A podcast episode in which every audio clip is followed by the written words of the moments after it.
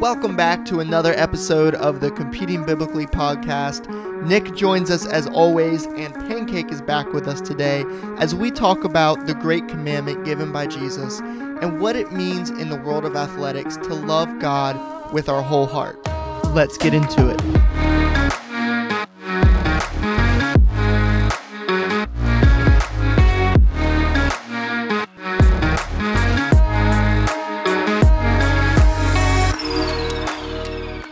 I'm here with Nick and Zach Pancake is back with us after skipping the last one.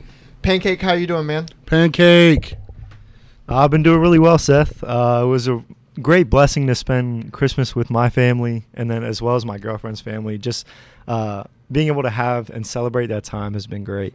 Awesome. Those of you that don't know, we are recording at just the turn of the new year. Happy New Year. Yeah, Zach decided he wanted to ditch us during Christmas time, but you know what? We'll forgive him.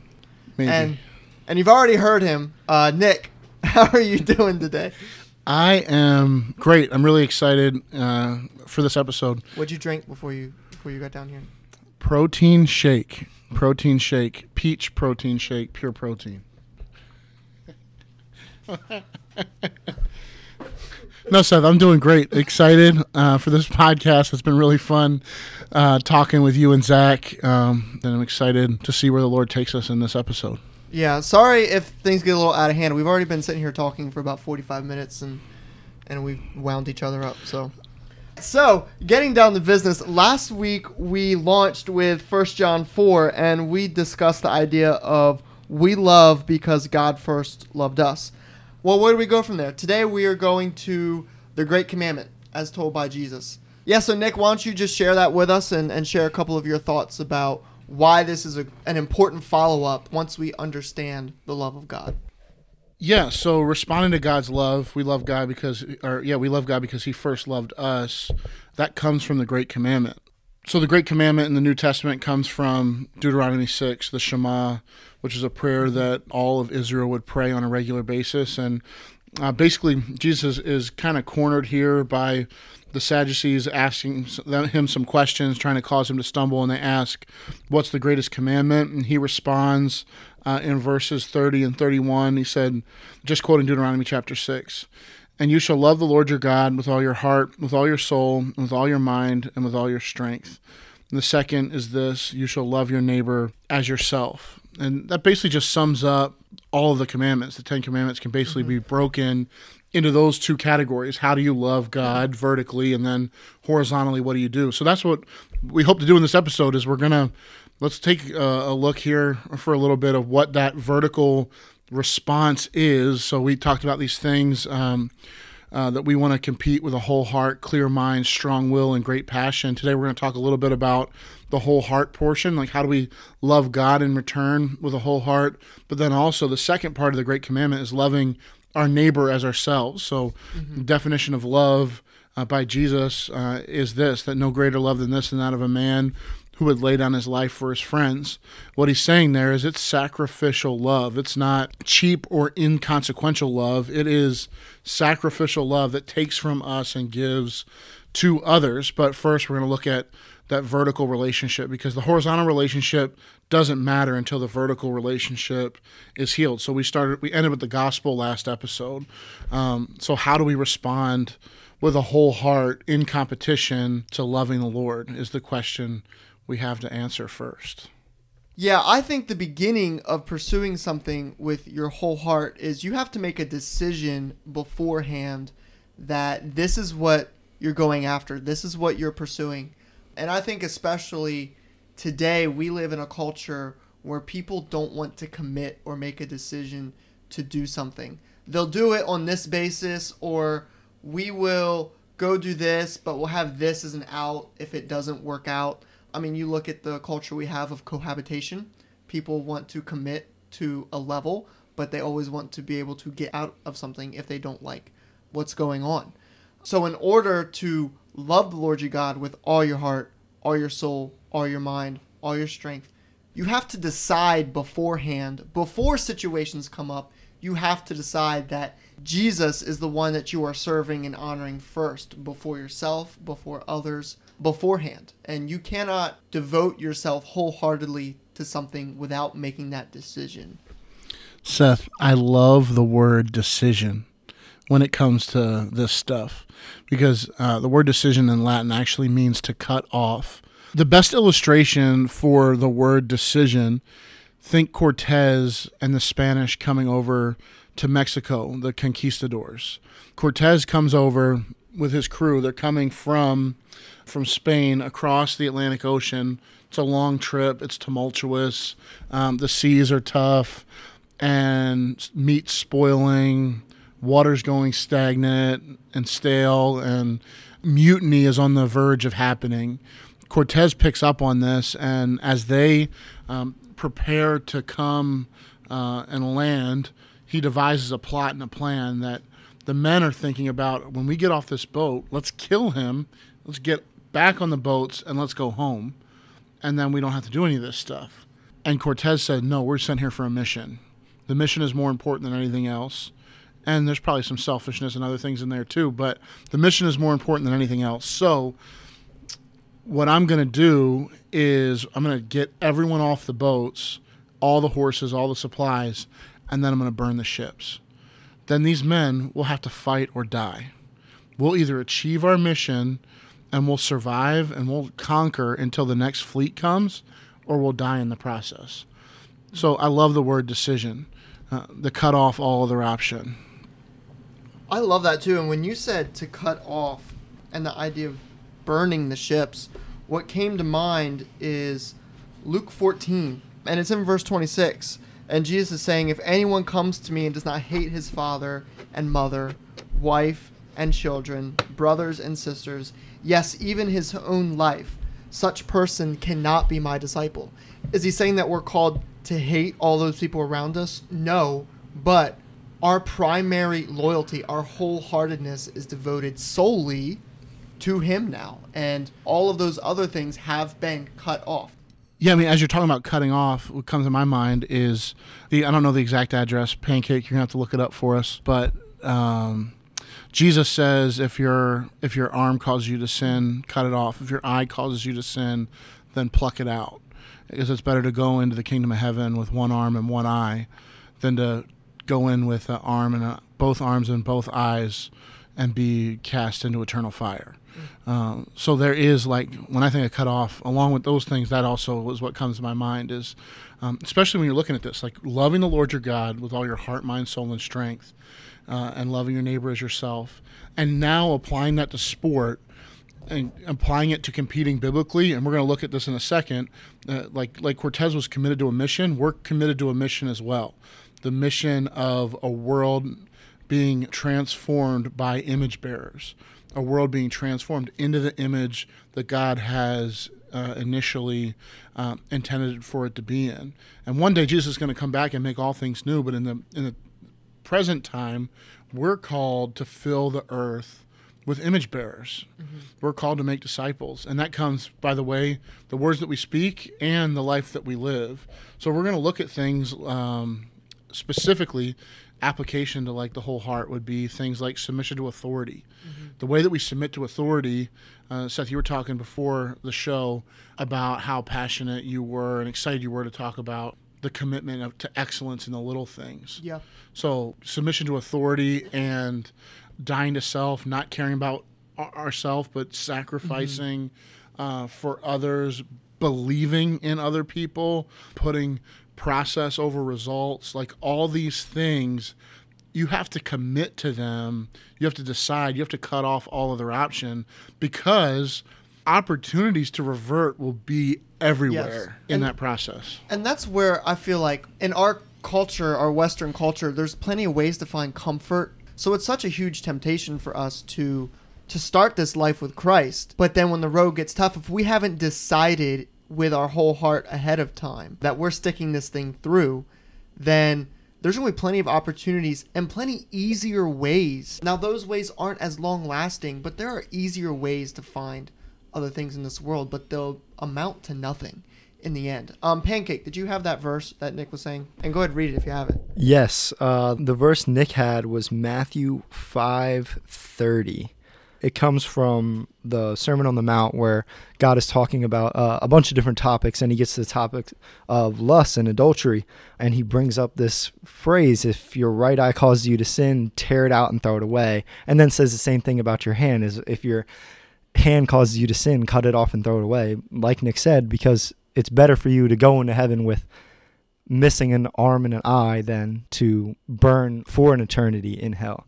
Um, and I think it's interesting the topic you bring up, Seth, of counting the cost of this commitment that we're going to make. So in the verses you brought up earlier, in Luke 14, 26, it says, If anyone comes to me uh, and doesn't hate his father, his mother, like his father, his wife, his children, uh, at the end of that section, it talks about this desire to build a tower. For no one sits down and builds a tower and does not first sit down and count the cost and whether he has enough to complete it because you'd be ridiculed if you'd started this great project and had to stop halfway through because you ran out of money. And he compares this to our cost of discipleship, our cost of following God. And we're to consider this decision that we're going to make. And it's not a light one, it's not an easy one. There are plenty of easier options, but all of those, like you said, don't last long. So if we look for long lasting joy and peace that is found in this discipleship, that doesn't mean the road's going to be easy. And that is the cost that we're supposed to be counting, is this hardship that comes with the life of a Christian. What are some areas that you guys see where it is easy to look back and not count the cost? Um, when you're, you know, looking to and following after the Lord on your team, in your sport, wherever that is, um, what are some easy ways for people to look back and to shy away from being a disciple? Yeah, so a lot of this stuff has to do with identity. How do you how do you love the Lord and how do you compete with a whole heart, clear mind, strong will, great passion? How do you do that? Your identity has to be rooted in that love. Yeah. Where the love of the love of God in Christ Jesus for you has to mean more than anything else. The mission to make Jesus known through our actions and through our words to declare and demonstrate the good news of Jesus um, to the nations, to the people around us, and we're going to look at that in a second. Um, it's gotta be more important than everything else. And I, I, I see here like as you were talking, one of the things that came to my mind were the, these root idols. So, put some information in the show link on that. And this probably a epi- we could do this as a whole as a standalone episode, but just briefly mentioning them here uh, we're constantly being some of the things that are distracting us, that are pulling us away, would be um, this allure of power. Like we want to be in control, we want power, uh, we want everything that that comes with it. Yeah, and Nick shared last episode he played football because he wanted the recognition. I was I enjoyed playing soccer because whenever I was on the field, I felt in control. It was something I was good at. It was something where whenever I stepped on the field, I was competent enough that I most of the time felt like I was in control, and this game is at least partly in my hands. So I could say that was definitely something that I have struggled with in the world of sport. Yeah, so that that struggle for power, maybe it, like Seth said, it's a struggle for control. It's also a struggle for comfort and pleasure. Like I, that's definitely one in my life uh, as well. And then Seth mentioned approval. These are kind of like at the core of everything that would deter you from Jesus. You're looking to replace these things. But the good news is that the love of Christ demonstrates like we have power in Christ Jesus, control or security. We have security in Christ. The blood of Christ has sealed us. We've been sealed by the Spirit, and we can't be plucked out of His hand. Uh, we have comfort and pleasure. In the Psalms, it talks about um, in the presence of the Lord dwells the fullest of joy, and in His right hand there are pleasures forevermore. And we have approval. We're no, no longer called enemies, but we're called sons. We're called friends. Jesus, even in that verse that we were talking about, no greater love than this, than that of a man who would lay down his life for his friends. Jesus goes on to say, And yes, indeed, I call you my friends. No longer are you outsiders because I'm revealing what has been undisclosed. I'm now disclosing to you. I, I think of this stuff playing out on the field, and I think of a guy like Jalen Hurts mm-hmm. um, a couple years ago when he was playing for Alabama and got pulled in the national title game and had to sit out and watch Tua. I'm not going to try to say his last name, but to watch Tua go on and and win a national championship, and then to be his backup the next year and wait to transfer. We're going to talk about belief versus unbelief and unity versus disunity in weeks to come. But man, that is an opportunity where you could, could just blow up a team. I mean, I've seen it on my teams. I'm not getting playing time. I'm out. Uh, I've been watching. Um, there's some language in this series, so be careful. But I've been watching this thing on Amazon Prime, All or Nothing, uh, on um, Tottenham FC. Mm-hmm. Oh man, the Spurs, incredible. But I've been just looking into the soccer dynamic or football, whatever you guys want to call it. So I'm in. But like, man, I find myself becoming a like I'm almost a Spurs fan watching this. But seeing like, man, this guy's starting this game. He's not starting this game. He's not getting the playing time he wants. He's asking to be sold to another club so he can play. That stuff, man. That unity versus disunity. If you count the cost of loving Jesus with a whole heart and being a demonstration of the gospel, Jalen Hurts did that in that locker room mm-hmm. by not causing a fuss, by not creating division, and he just bought his time. Mm-hmm. And he said, okay, well, well, when I'm a senior and I can transfer, I'm going to transfer to another school. I'm going to play my last year. I'm going to show that I can be an NFL quarterback. And now he's the starting quarterback of the Philadelphia Eagles, although he got pulled halfway through the game last night. I don't I don't get it. I don't understand it the whole way, but he's playing the NFL now. Everything worked out for him, but he took humility to say, "I am not greater than the team." Mm-hmm. And I I don't know much about Jalen Hurts. I don't know his his faith background. Uh, I know probably a little bit, but that takes some type of work for me to do that, it would have to be the Holy Spirit. Yeah. I couldn't do that on my own. I am I got way too much junk to be able to do that on my own. But mm-hmm. that that stuff encourages me. It's it's okay, you know what? Power, comfort, control, approval, whatever. Jesus is greater than those things. Yeah. And I made a wholehearted decision to follow him yeah. and cut off all every other option. Yeah. And Jesus had those things. Power, control, comfort, and approval, and he gave them up for us. Big facts. But it doesn't stop there. I mean, he died he gave them up, died for our sins and resurrected, and now he sits and his name is a name that is above every name. He has he has all these. He has power, mm. control, comfort, approval. I mean, he might not have all approval now, but in the end, every knee will bow and every tongue will confess. Yeah, that, and that's leader. Like I don't know. look at all the leadership books, all the things out there, other leadership podcasts. Um, that's leadership 101. Like you never ask people to do something that you're not willing to do yourself. Mm-hmm. And Jesus was tempted and tried in every way that we are yet without sin. So there's no circumstance in sport or beyond where we can say, "Yeah, but Jesus, you hadn't, you didn't have to deal with this." Mm-hmm. Like, yes, he did in the book of Ecclesiastes, Solomon says there's nothing new under the sun. Mm-hmm. So we like to think that our challenges are, are greater or different. We just have technology that makes certain things more accessible. Um, but Nick, we're in 2021. There's no way the world is the same as it was in Jesus' time. well, I mean, you could go a lot of different places. Um, like even before Jesus, go back to the the Exodus and we think things are wild. Things like, I mean, I'm going to date myself with this comment, but things like the Jersey Shore and shows like that. Is that old? I, I mean, it's pretty old. Hans, pancake, pancake. You're younger than us. Is that is that an old man reference? Uh, it is no longer running. Uh, people, including myself, who did watch it younger, probably should not have. Uh, not a not a not a show for our generation growing up, but not a great one. But for all have sinned and fall short of the glory of God. Pancake admitting his sin live on air. Uh, just kidding.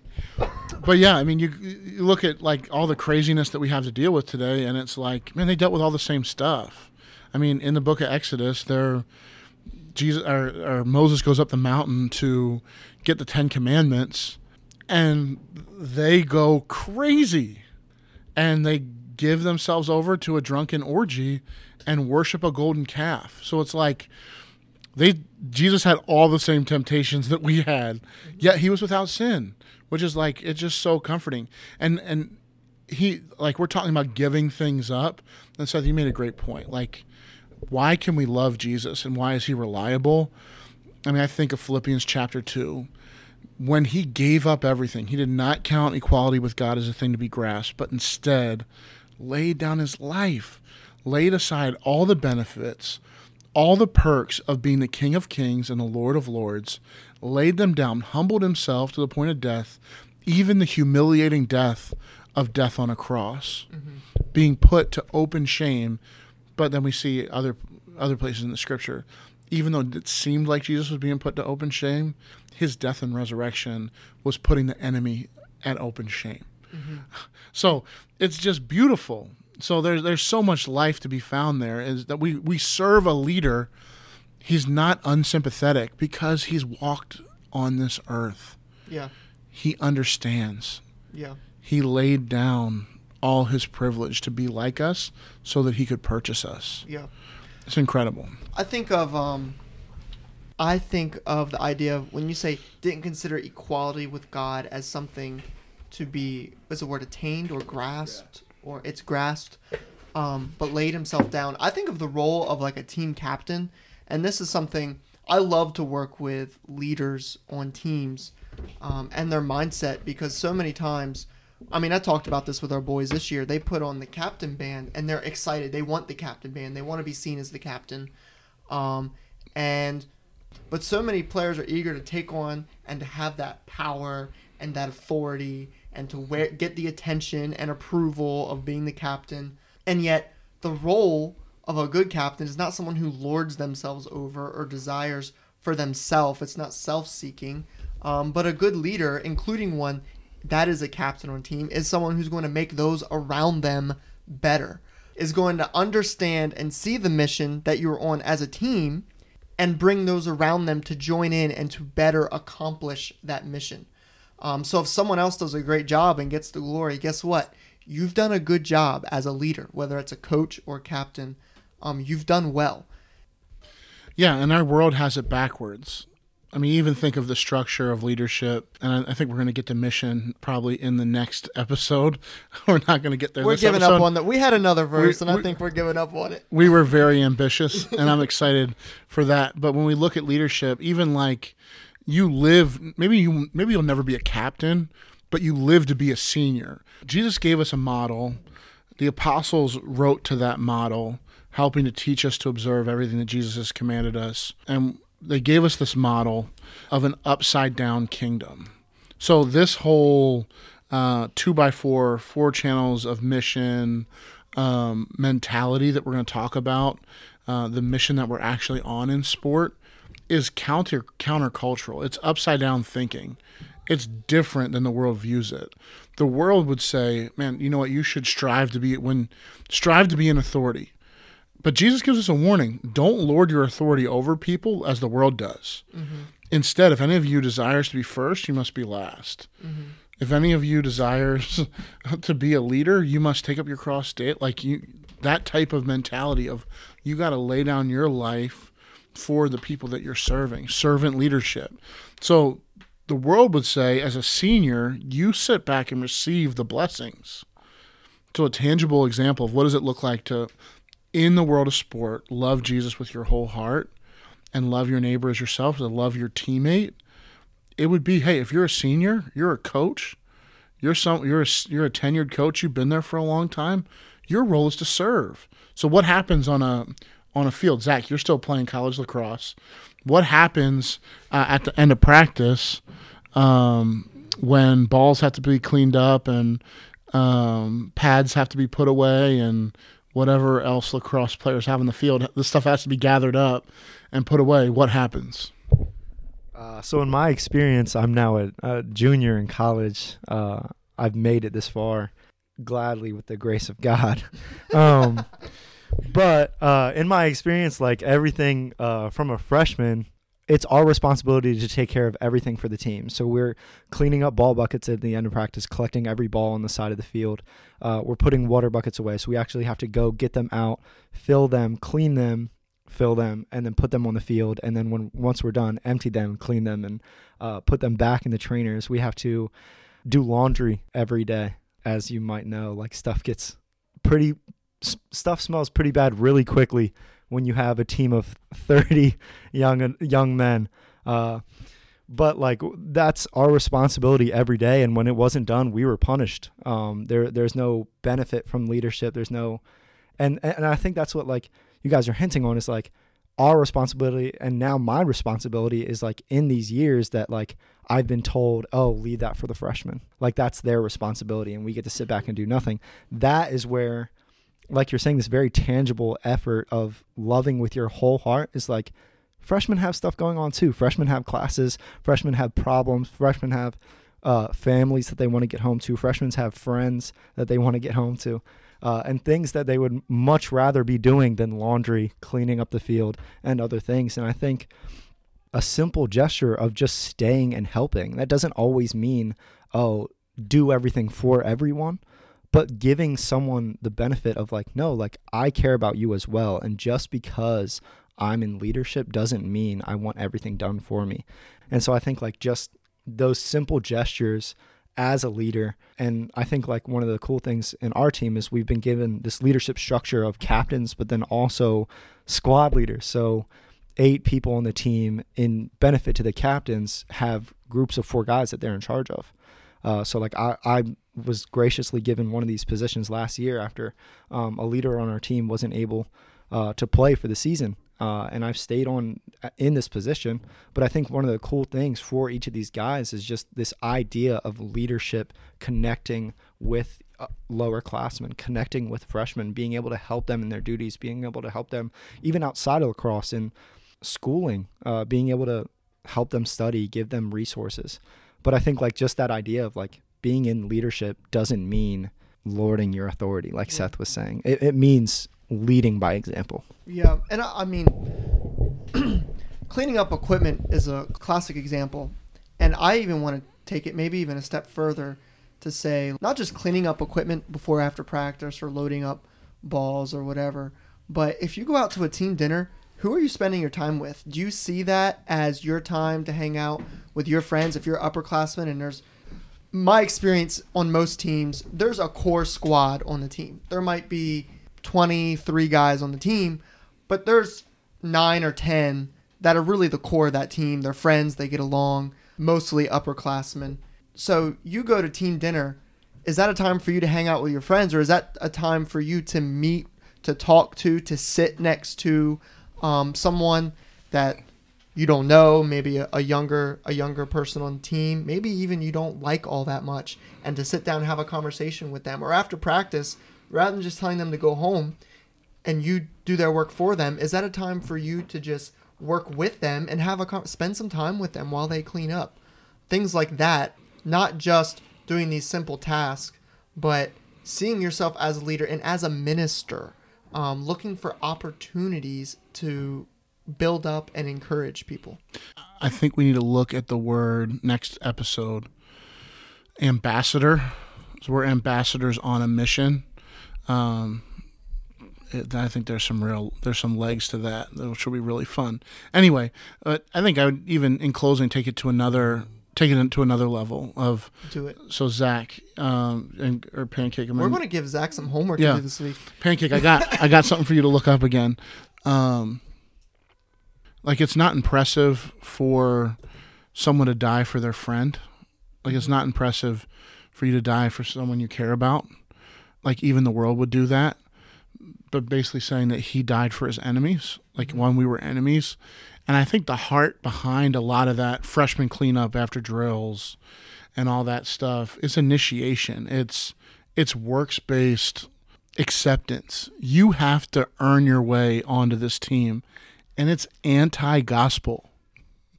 It's anti-gospel. So if we're going to be gospel ambassadors on a mission we can't lord it over them the way that the Lord the the way that the world does. We can't be on that same line of thinking. There's actually an opportunity for us to shine. So this so this this structure or these principles that are put together here and competing biblically are meant to work for you as an individual. So if you're the only non if you're the only Christian on your team, your light can shine. But where this stuff really starts to take off is when multiple people or a whole team or a whole school That's where I think just a quick rabbit trail. I think Christian schools that compete against non-Christian schools have an incredible missionary witness, an ambassador style witness to the world of sport Mm-hmm. that is oftentimes only lived out by a prayer before and after the game. Mm-hmm. Now, look, that's a great place to start. It's an incredible place to start. But there's so much more, and that's why we're doing this podcast. So it, it will, like those small individual flames, when brought together, as as if you're the only Christian, if you lead someone else to Christ, and you're discipling them, and that light gets brighter. And if that light's going to get brighter, this is a great way forward to do it, because the gospel says you have nothing you're an enemy. I died for you to make you a friend. I think Pan. Do you have that verse, Pancake? Yeah, so in Romans 5, uh, in verse 7, it starts For one will scarcely die for a righteous person, though perhaps for a good one, one would dare to even die. But God shows his love for us that in while we were still sinners, Christ died for us. Yeah. So, what does that communicate to the freshmen on the team? Hey, do this stuff so that you can be a part of this this inner core of the team. Perform for us so that you can be accepted. Imagine coming in as a freshman. Imagine coming in as a freshman on a team where the senior class, the upperclassmen say, "You're on this team because you were chosen to be on this team. You don't have to do anything to serve us. In fact, that we're here to serve you. We're excited you're here. Welcome. Hey, how can I serve you? How can I help you? How can I pray for you? Hey, do you need a ride? Do you need this? How are you getting to workouts? How are things at home? Imagine if a senior class, an upper class, or a group of upperclassmen decided, hey, let's invest spiritually, let's invest physically, let's invest um, emotionally and mentally in this incoming class. What does that say about what? I mean, uh, just completely getting back to the the the heart behind competition. What type of teamwork would that foster? I mean, what type of buy in would that be? What type of excitement would that draw? I want to be a part of that team rather than, hey, perform for us. Yeah. Hey, if you work hard enough, hey, if you do this, hey, if you do that, then we might accept you. Yeah. But until you prove that you're a part of this, what what else does it look like? The gospel says, no, you're approved because I chose you. Yeah. yeah. And day one, you get all the privileges of being a part of the kingdom. That's true. So love the Lord your God with all your heart, mind, soul, and strength, and love your neighbor as yourself. We got to look at everything through the lens of the gospel. And like Seth, you opened up with that word decision. We have to decide. You mm-hmm. got to make a decision to follow Jesus, which means following his ways. The Great Commission, or the Great, yeah, Great Commission, part of it is uh, he tells his disciples, he says, teach them to observe everything that I've commanded you, and I will be with you always, even to the end of the age. So that's part of this thing as we count the cost, as we make a decision to follow Jesus Yeah. uh, in the world of sport. But we cut off all other option to follow him and to observe or obey everything he's commanded, even if it doesn't make sense to this world. Yeah. Yeah, I love that we talked about the idea of decision today because you have to make a decision ahead of time. Because if you make the decision as you go, when things get difficult, it's going to be too easy if you have an out to leave. So count your cost. Who are you serving? Are you going to serve yourself? Are you going to serve the opinions of other people so that you can find approval in their eyes? Or are you going to serve the living God? Because the truth is, the opinions of other people, what you like in yourself, are all going to fade, but it's the opinion that Christ has of you that is the only thing that's going to have eternal value. And if you decide to serve Him and Him alone, even through the difficult things, if you decide to stick with Him when things are difficult, and if you decide to follow through on the difficult things that He asks you to do, watch out because you are going to see God move in you and through you to your team, whether you are a coach or an athlete. So, thank you guys for joining us on that conversation. I cannot wait to see where we go from here. So we started with we love because God first loved us, and we went to the great commandment to love the Lord your God with all your heart, all your mind, all your soul, all your strength, and to love your neighbor as yourself. And then next week, we're going to get into um, some more things with loving with a whole heart. And I believe we're getting into the Great Commission. So thank you guys for joining us. Thank you, Nick and Zach, for being with us. And we will talk to you guys next time.